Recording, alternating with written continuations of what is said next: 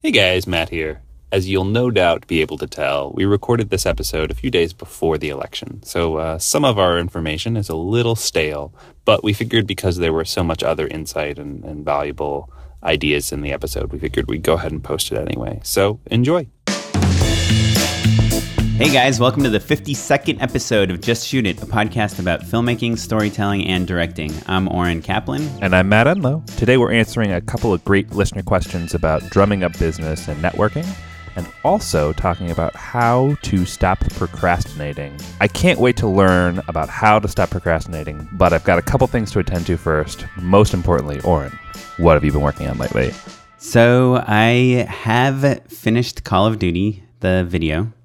We talked about Congratulations. that. right, yeah. time? Yeah, I saw that. That's great. That'll be up on the show notes. Thanks. Yeah, it launched on Funny or Die. It was crazy because know, when you work on video games that are rated M for mature, the rules are just so so specific about what you're allowed to do and not allowed to do.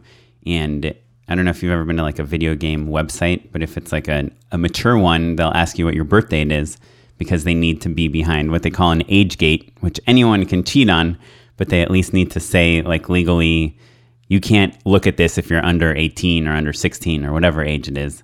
So because the video that we made just goes on funnyordie.com and there's no age gate, we had to remove all the swearing, which they had asked us to add into the video to make it seem more adult and edgy. We had to like undo all of that swearing, beep things out, and we had all this awesome game footage of this guy playing the game and killing people, and they made us remove all of the killing from the video game.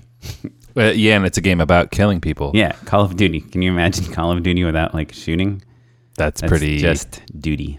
Well, you know, it's a thing that we talk about on this podcast all the time, but part of our job is just trying to think of all of the different ways in which a client could be sensitive to something that we normally take for granted. So I think the the extreme example is a video game about killing people. You can't show any video game deaths. That's pretty incredible. But like that sort of stuff happens, you know? Yeah, like all the time. Not many people can say their friends are the best in the world. And I'm not saying that mine are. At one point or another, all of them have tried to date my sister. But they are the best when it comes to playing Call of Duty. When we're playing, my team always has each other's backs. All five of us move as one. We're like an oil well machine.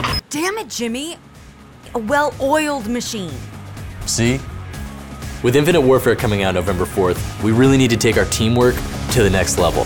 That means we need to become a multiplayer team in real life. So we'll see. That was the first thing I directed for Funny or Die. I think they seemed pretty happy with it. I kind of the feedback I got was that I was very easy to work with, and I did not need a lot of help. Which I think, you know, we'd like to think that producers hire directors that make good stuff, but ultimately they hire directors that are really easy to work with. And if they can give you a script and a line producer, and you come back with a finished product, without them having to put out fires all the time, then they tend to like you a lot and they'll probably hire you again. So yeah, so we'll see. Hopefully I'll do some more work for them. I don't know. Do you think like if you the first time you direct something for a production company, do you email them afterwards and say, "Hey, you know, I, I had a really good time. Please keep me in mind for future projects?" Or do you think that's just kind of implied? Uh, no, I think that's worth doing. I think also I've become more particular about when I'm sending out uh, a cut, whether it's a locked cut or that rough draft, of telling them why I'm excited about it.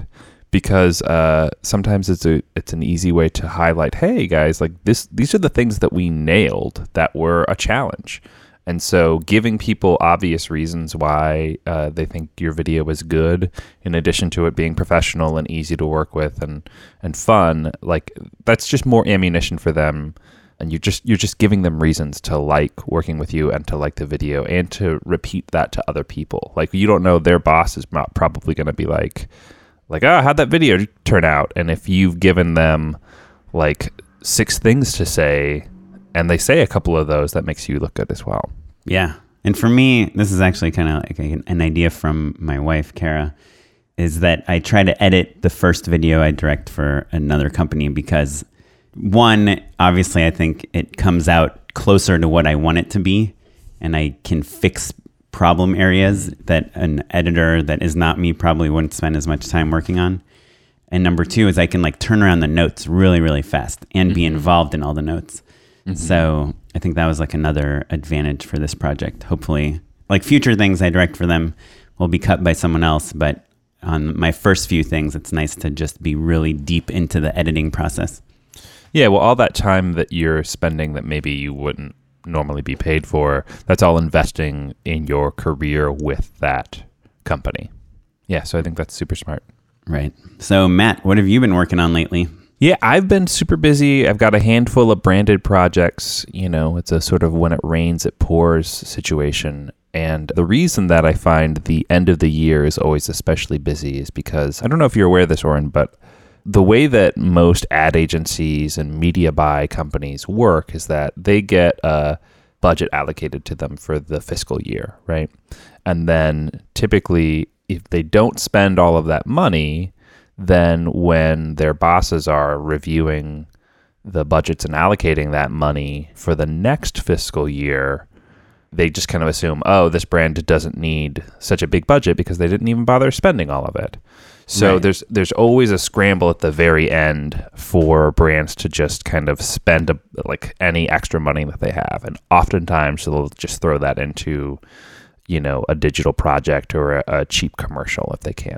And that applies to filmmaking too. You know, one of the first things you learn when you move to Hollywood is try not to come too far under budget because people will think that you work for cheaper than they gave you, you know. And we're always, I think, as filmmakers, always pushing for bigger budgets so that we get more time, more toys, more production value. Exactly, exactly. So, you know, I think this is just kind of a time where you try and cash in and do as many great projects as you possibly can, and then just hunker down and get ready to write all of December and January because I probably won't get a phone call for a branded job, you know, till March maybe. We'll see. Right, because typically what ends up happening is everyone like rushes to the finish line and then when they do have those new fresh budgets, those January budgets, they're very precious and selective about what they're going to start greenlighting for that year. And so Right. the cycle just begins all over again. Yeah. Cool. Yeah. Actually, I've I've not gotten that many calls uh, this last week. I'm working more on like relationships and companies. You li- you literally just posted a branded video. Like literally, we just talked Oh about yeah, yeah. No, I I guess I have. I guess it hasn't been pouring, but I'm happy. There's a lot of good stuff on the horizon. anyway, that there's not I'm going to give you a hard time. There's not there that is the perfect example of the director's mindset. I'm guilty of that all the time where I'll be like, "Oh god, I'm so stressed out. I uh, I haven't worked in in a day." forever. Yeah, forever. And it's like, "Oh, like my wife will be like, "Um, you you just had a color session like this morning." Yeah, but when you're in post, it's like that doesn't count as work. That just counts as like getting closer to the end, getting closer to not being paid again. well, it's uh I guess we're we're lucky that we're working a fair amount and maybe some time off is good for me. Yeah, sounds like it. Cool, man. Well, let's hop into this show.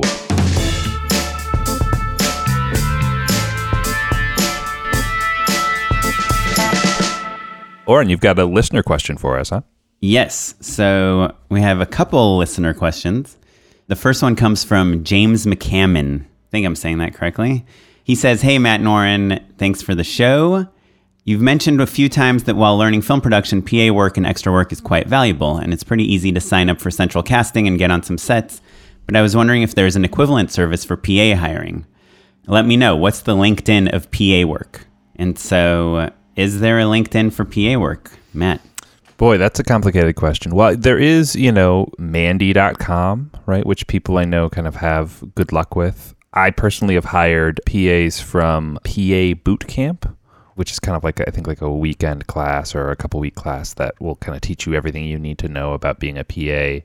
And then because they have this reputation as a as a place where they produce good PAs, they will kind of help place people in those early positions, maybe where they're unpaid or it's an internship or something like that, basically to kind of get them on the ground and moving. Right. And we might have covered this before on the podcast, but what do you think makes a good PA? I think there's the kind of the people that just moved to LA and here that you can work as a PA think that you don't need to know anything, that you could just throw any person, oh, my nephew just moved to LA. He wants to work in the industry. Can he PA for you? Is there such a thing as a good PA versus a uh, not good PA? Yeah, absolutely, absolutely.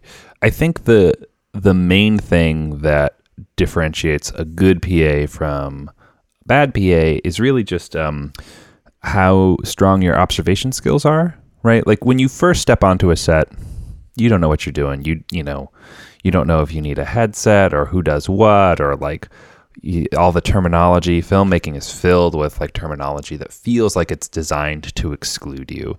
And that maybe is kind of the case. I don't know. Sometimes that jargon is just like so silly to me. But the trick is just to always be as alert as possible and to think ahead as best you can, right? And to find a buddy, right? Like there's always going to be like your head PA or someone who's there to like look out for you or at least kind of explain the way things work and loves to kind of show you the ropes. Th- those guys are all all over the place because like you know, they were you not that long ago, right? So if you show a lot of hustle, right, and are willing to work super hard and show people that, I think that's a the key to being a good PA. Yeah. And your boss is the key set PA, right? And his or her boss is the first AD. Is that Yeah, kind of the, That- I think that's the uh, that's the hierarchy, right? yeah. I think uh, you know on my sets, um, I'm lucky to have uh, a set PA or a key PA.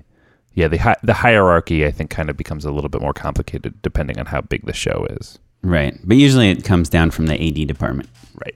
Yeah, so I think you know there's kind of the stereotype that as a PA you you're just like bringing coffees and everyone's yelling at you and it's like a lot of hard work and then when I first started working I was like, "Oh, that's not true. You can just kind of sit down and hang out with the crew and have a real good time."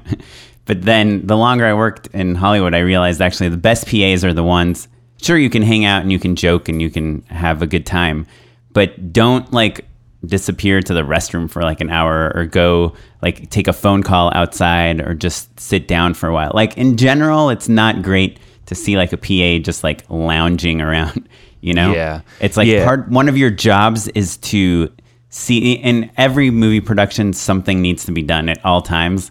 And I, I think it's like your job as the PA to try to figure out what is being done now, what's coming up next, and how you can, as a human being, be helpful for that. Whether it's setting up lunch because we're about to break for lunch, or getting some paper towels because we're about to do like a blood gag, or you know, bringing heaters because like all the extras are really cold, or emptying out the trash can. Like, like you can see the really really good PAs are like constantly mm-hmm. like looking around set to see what they can do. And I Yeah. think that's if you're if you're that type of PA, then you totally excel. Yeah, I, I would say like as a director, like I like to get my hands dirty, right? So like your joke about like the the blood gag, that's a perfect example of where I would be like, you know, in there with like the prosthetics and like I would end up like covered in blood or something like that, or an actor would end up covered in blood. And the best is when you realize like, oh man, I didn't really plan to get covered in blood and now here I am. And then you turn around and there's a PA with not just a handful of paper towels, but the roll with them.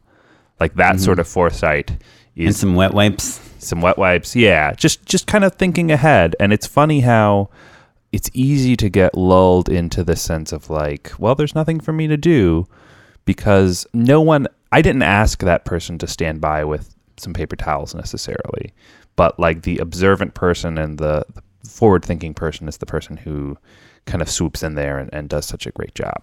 You know, right. so- and if those paper towels aren't needed, then you don't need to be like, "Hey, I brought these paper towels," uh, even though you didn't need them. Like, right, like the idea is that you are just like thinking ahead, and you'll be appreciated for that, but not really interjecting more than necessary. Right. So it's Um, about being prepared, really, right? Like, Yeah. have like a utility tool, like have some sort of blade, have some sort of pliers, have some sort of uh, screwdriver, have a pair of gloves, and Right. like like I've seen PAs who will like keep like a walkie battery in their back pocket.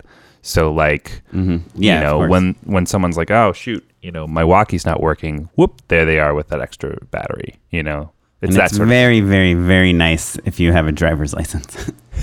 I- I- It's essential. It's essential. I would say in Los Yeah, Angeles, I've had a you can get away without it. Yeah. But yeah, but none of this answers Jim's question, which is how do you get PA work? You know, the answers to these questions are never satisfying because they're always the same, which is, you know, meet people, tell them that you want to work on their stuff, and they probably won't call you until one of them does.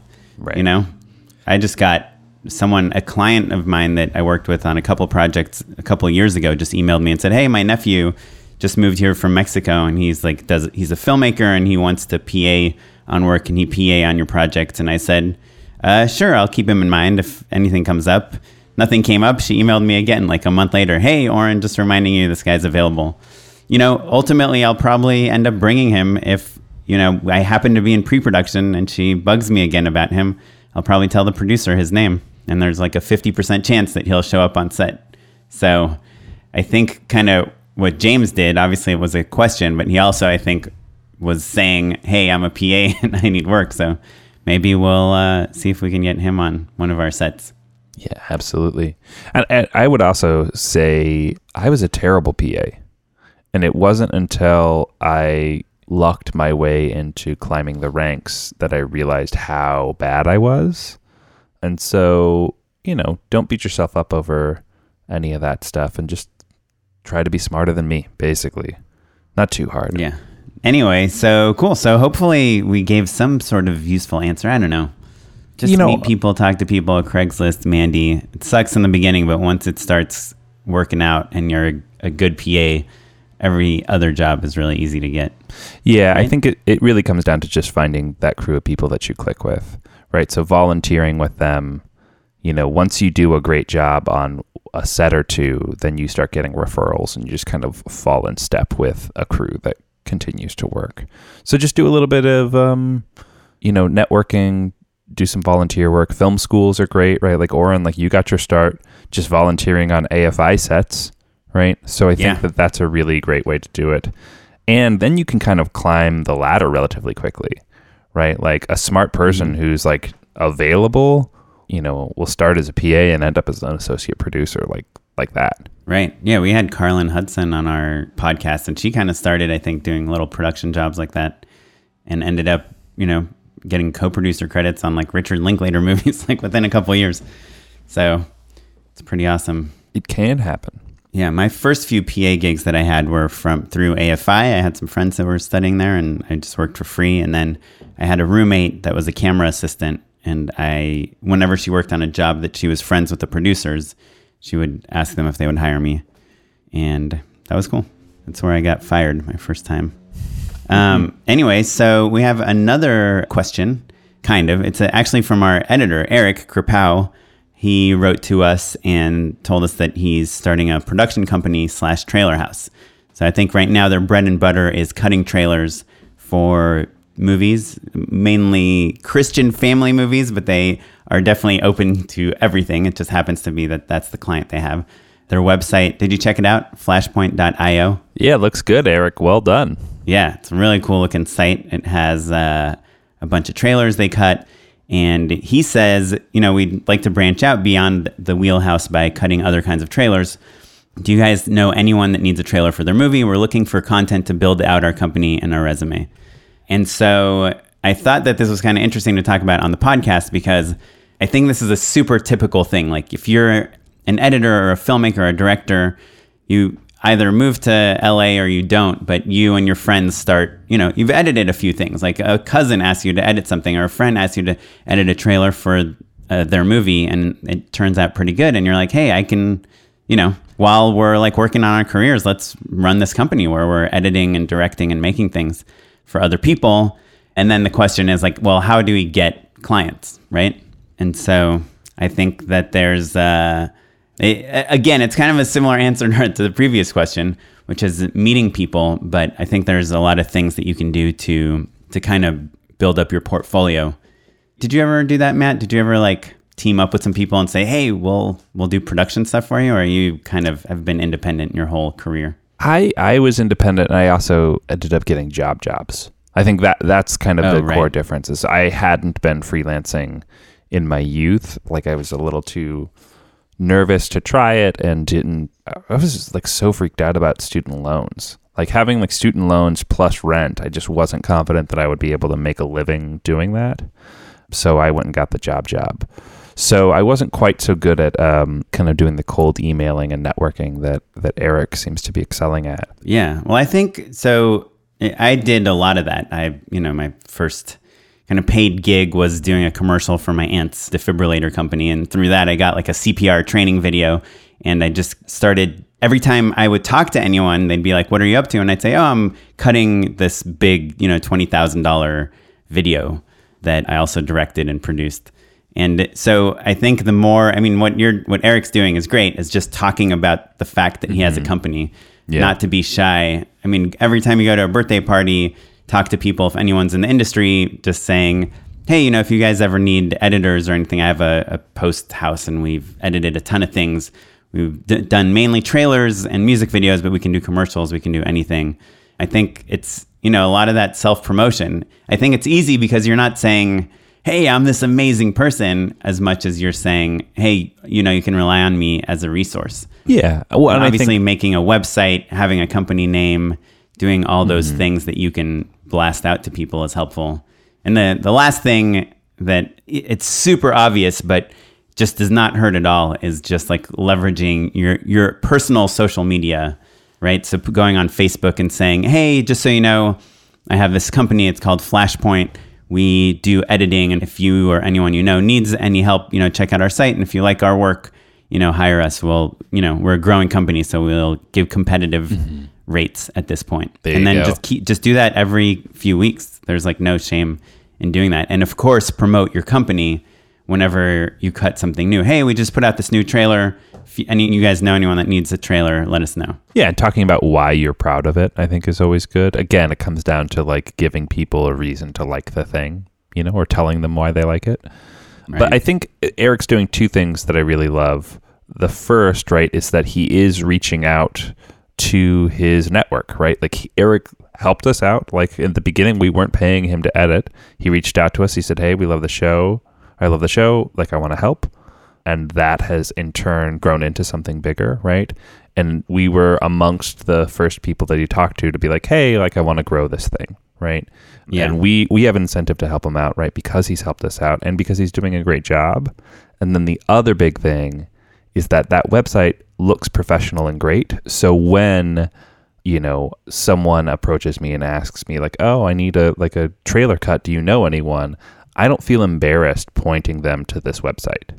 Do you know what I mean? Right. Like that's the other thing that when when you're asking someone to refer you for jobs, you have to make that person look good, right? Like no one's going to refer you if like they're going to be embarrassed in some way by the work that you do. So if you're lazy or if you don't pay attention or if your website looks bad or any other unprofessional sort of symptom, any one of those things is a reason for someone to second guess whether or not they want to bring you up in conversation. Right.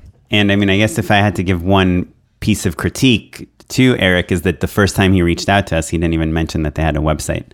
And I think that's the type of thing that you just got to put front and center to make you seem legitimate, you know? And by the way, it's not just Eric's company. He runs it with a, another guy named Daniel, who we know pretty well, and a guy named Cameron. I'm assuming it's a guy. Cameron can be a girl's name, I guess. Could be. Yeah, so I don't know. I I think it's awesome. I think you know, work begets work, as we all know, and uh, that's awesome. So check out Eric's website, flashpoint.io. Well done. And if you have pointers for Eric and ways that he can go ahead and grow his business, things that have worked for you, would love to talk about them. Drop us a line at justshootitpod at gmail.com or on Twitter. So I was going to prepare something for this next topic of conversation, but I never really got around to it. Um, what What's the next you- topic? Uh, procrastination. Oh, I fucked up your joke. I'm Uh, so it's- sorry. It's, fine. No, that's fine. I think that's part of the charm of this podcast is you always nature of the messing up everything I say. Just kidding. Yeah, so I wanted to talk a little bit about procrastination because, you know, we mentioned a few minutes ago that every once in a while things are slow. And by slow, I mean like we haven't been hired to do something for a couple days.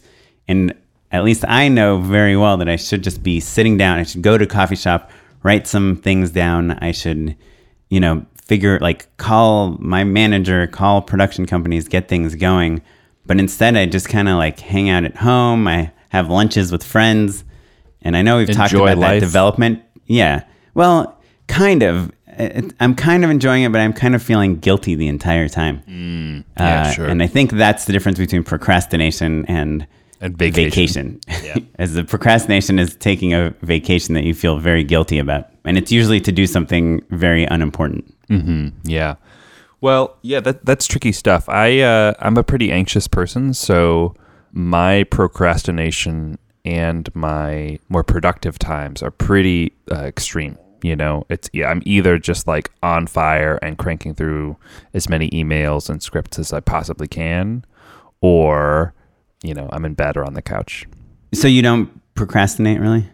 Uh, no, no, I, I definitely do. I definitely do. I think it's much more tied to like just how I'm feeling about myself overall. You know, I think my procrastination is like definitely linked with a general sense of lethargy or or depression. You know what I mean? So like if I'm not being creative in some other way or if I'm not like getting out very much or seeing other humans, right? Like as a freelancer, I could just stay at home all day for days at a time. And that's when procrastination really kind of creeps its head in. So, Right. you know, it's important. I guess you've talked like- about sorry to No, interrupt, no. but you've talked about a few tools that you use to like turn off the internet and stuff and like shut Sure. things out, right? Yeah. Yeah. The internet can be pretty gnarly. I use Freedom, which actually uh, Melissa Hunter turned us on to in her episode about a Oh, year right. ago. So Freedom like lets you list what sort of websites you like want to block. It's like a custom list. So you can just like be like everything, or I can be like everything but Gmail, you know, and it just kind of like helps break those patterns. Lately, I've been uh, writing a lot on paper, like with a pen, the old fashioned way, as a way to kind of like loosen up and also not be distracted by the internet, which is kind of, I think, probably everyone's number one distraction. Yeah. No, I've I've had a really bad run recently. Like I've had all these projects that I'm been pitching around and being very excited, like just you know verbally. Mm-hmm. But I know that if I like write, you know, like like just keep investing time in them, they'll something's going to happen with them, and I'm just having a really hard time focusing on them and not just like playing with my daughter or you know making another coffee for myself. Yeah, I so mean, having a kid that's really complicated, right? Because then your free time is um, genuinely valuable. You know, Yeah, especially while they're awake. Right. So- okay, well, I think no real solutions. I think maybe this is just my therapy session No, on the podcast. So the things you can do besides just like taking care of yourself, which I think is a big part of it, is focusing on like picking a project, like deciding which one you're working on first and like do that one until you are done. Well, do you like make rules for yourself? Like, I can't use the internet for two hours, or I'm not going to eat dinner until I'm done with this Mm-hmm. Yeah, thing. or like word counts or something. You know, Joss Whedon talks about dessert first, which is the opposite of that, where he rewards himself just by sitting down. He gets to eat a piece of cake, like just starting to write. yeah. which I I'm quite fond of. I think that's really funny, and that like is a good. It's like I think there's a self-flagellation with writing that can be a bit of a bummer. I honestly think that I know as dumb as this sounds, and but I think it's relatable too. I think part of it is like this election that's going on right now. Sure. That's going to be over in a couple days. That will definitely be over by the time this podcast comes out. It's like making me just very stressed out all the time and wanting to read the news and going to you know 538.com. Sure. Like refreshing 538 to see what Nate Silver has to say about the current state of the polls and I I have trouble like you know just relaxing and like disappearing into like my creative thoughts while such a big thing is going on that I feel like is just so fascinating. I've never ever I'm I mean I've always liked politics, but I've never been like this fascinated with the minute to minute ticks of this election, you know? Sure, sure. So well, I, I, think mean, I think when it ends, hopefully I'll I'll be able to get back into my life a little better. yeah, I, I think that um, the, the this election is like an extreme example of just something that a distraction that you can get addicted to, right? Like you're addicted to the anxiety and stress and Yeah, what did he say? What did she say? I could watch CNN 24 hours a day. Yeah, No problem. absolutely. Absolutely. And I think that most people who are procrastinators can relate to that, whether it's politics or video games. I was just giving you a hard time about video games. I play video games as well. Sometimes they're a good break, like they force you to pay attention to something else, but sometimes you can't ever get back on track. And I think, you know, there are a lot of like little tricks you can do that are part of like everyone's process. You know, like I wake up extra early, I use email blockers, I write on a, you know, on paper and uh, with a pen to start with, all of that stuff. But, you know, ultimately it's just kind of like just sitting down and starting to do it, right? Like that's kind of the main thing. You know, there's this comic artist, I think maybe I've talked about before, Lynda Barry. She does these kind of like collagey sort of comics on one's on writing, one's on drawing, and um, one of the big takeaways I had was like she'll have you just as an exercise, just write letters or just draw, just like put the pen on paper and move it, and eventually something will happen. You know, just the act of literally drawing, you know, gobbledygook Right. is enough to get like that physical act is enough to get your brain going. You know what I mean? And so I think a lot of it is just finding ways back into that. Yeah. It's like what they say like the easiest way to become a writer is to write, Yeah. but that's like the hardest thing to do. Well, thanks, Matt, for your advice on procrastination. No problem, man. I'm really hoping that come Wednesday, when the election is pretty much locked in there, that I will be able to get back to work. I hope so too. I'm sure everything will be fine. And this podcast will be out well after the election. So, you know, we'll just Hey, assume that whoever wins, turned out great. Yeah. I think I think whoever wins, it's going to be okay. I mean, I think it's going to be horrible, but also okay. Mm-hmm. Regardless of who wins. Cool. Well, uh, Oren, this was a great conversation slash therapy session.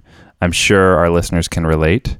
I myself am a pretty hardcore procrastinator, but I have nothing else to do. So all I can do is sit in front of a computer and work or hate myself for not working. So either way, it's typical Matt Enlow. Mm-hmm. But before we go, Oren, do you have any Unpaid endorsements. Okay, so my friend got the PlayStation VR set. Do you know about that? It's like a goggles and two handles. Mm-hmm. yeah two kind of controllers that you hold one in each hand.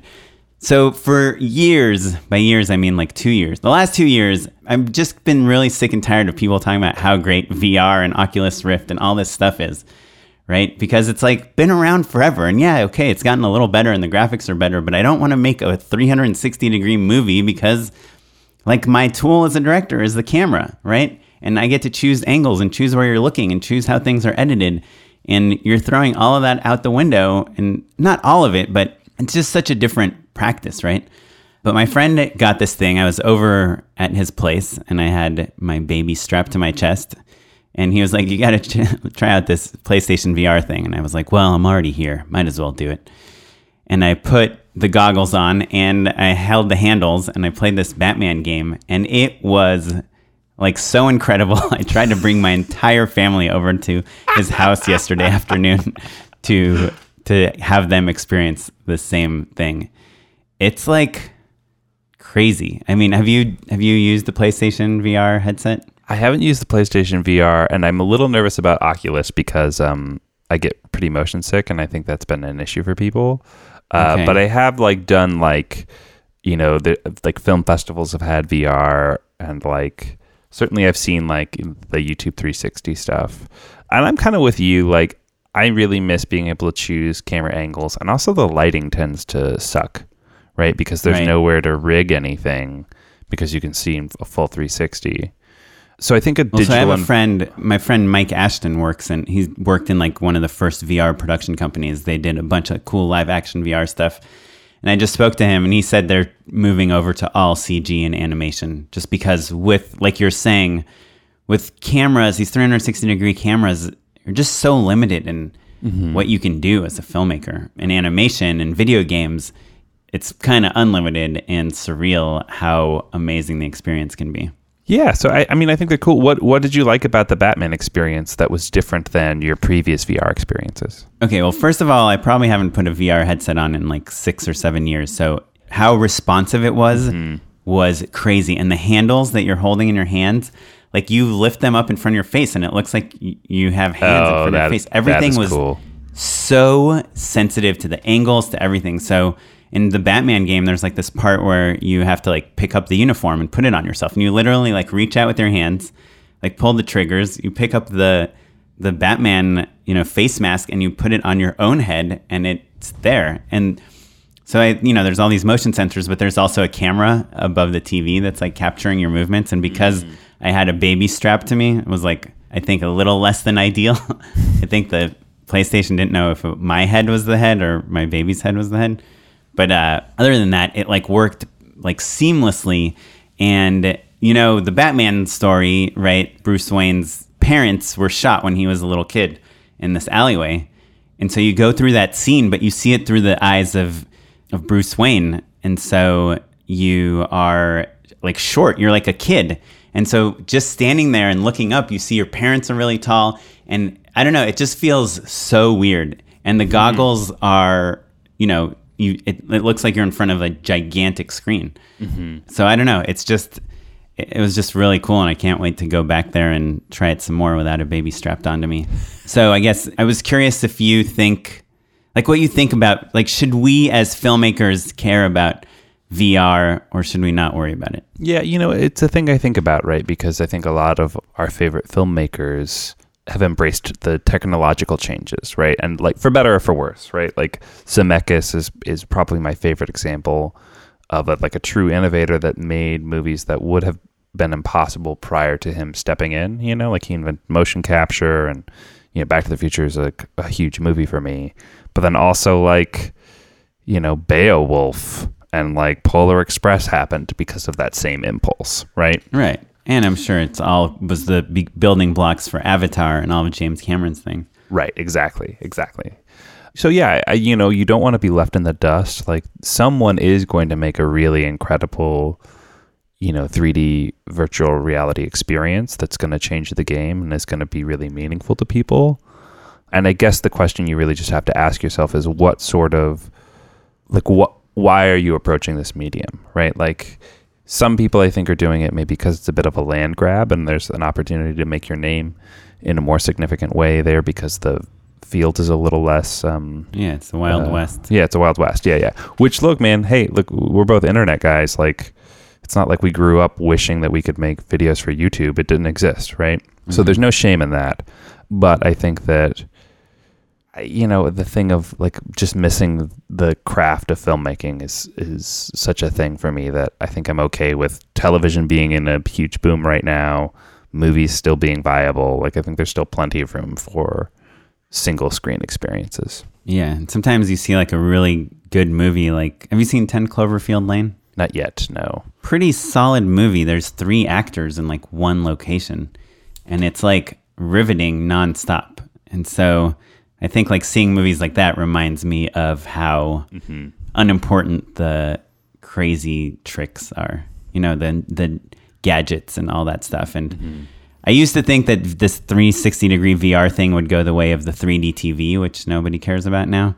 But I think I'm wrong. I think in video games, it's going to be staying around for a while.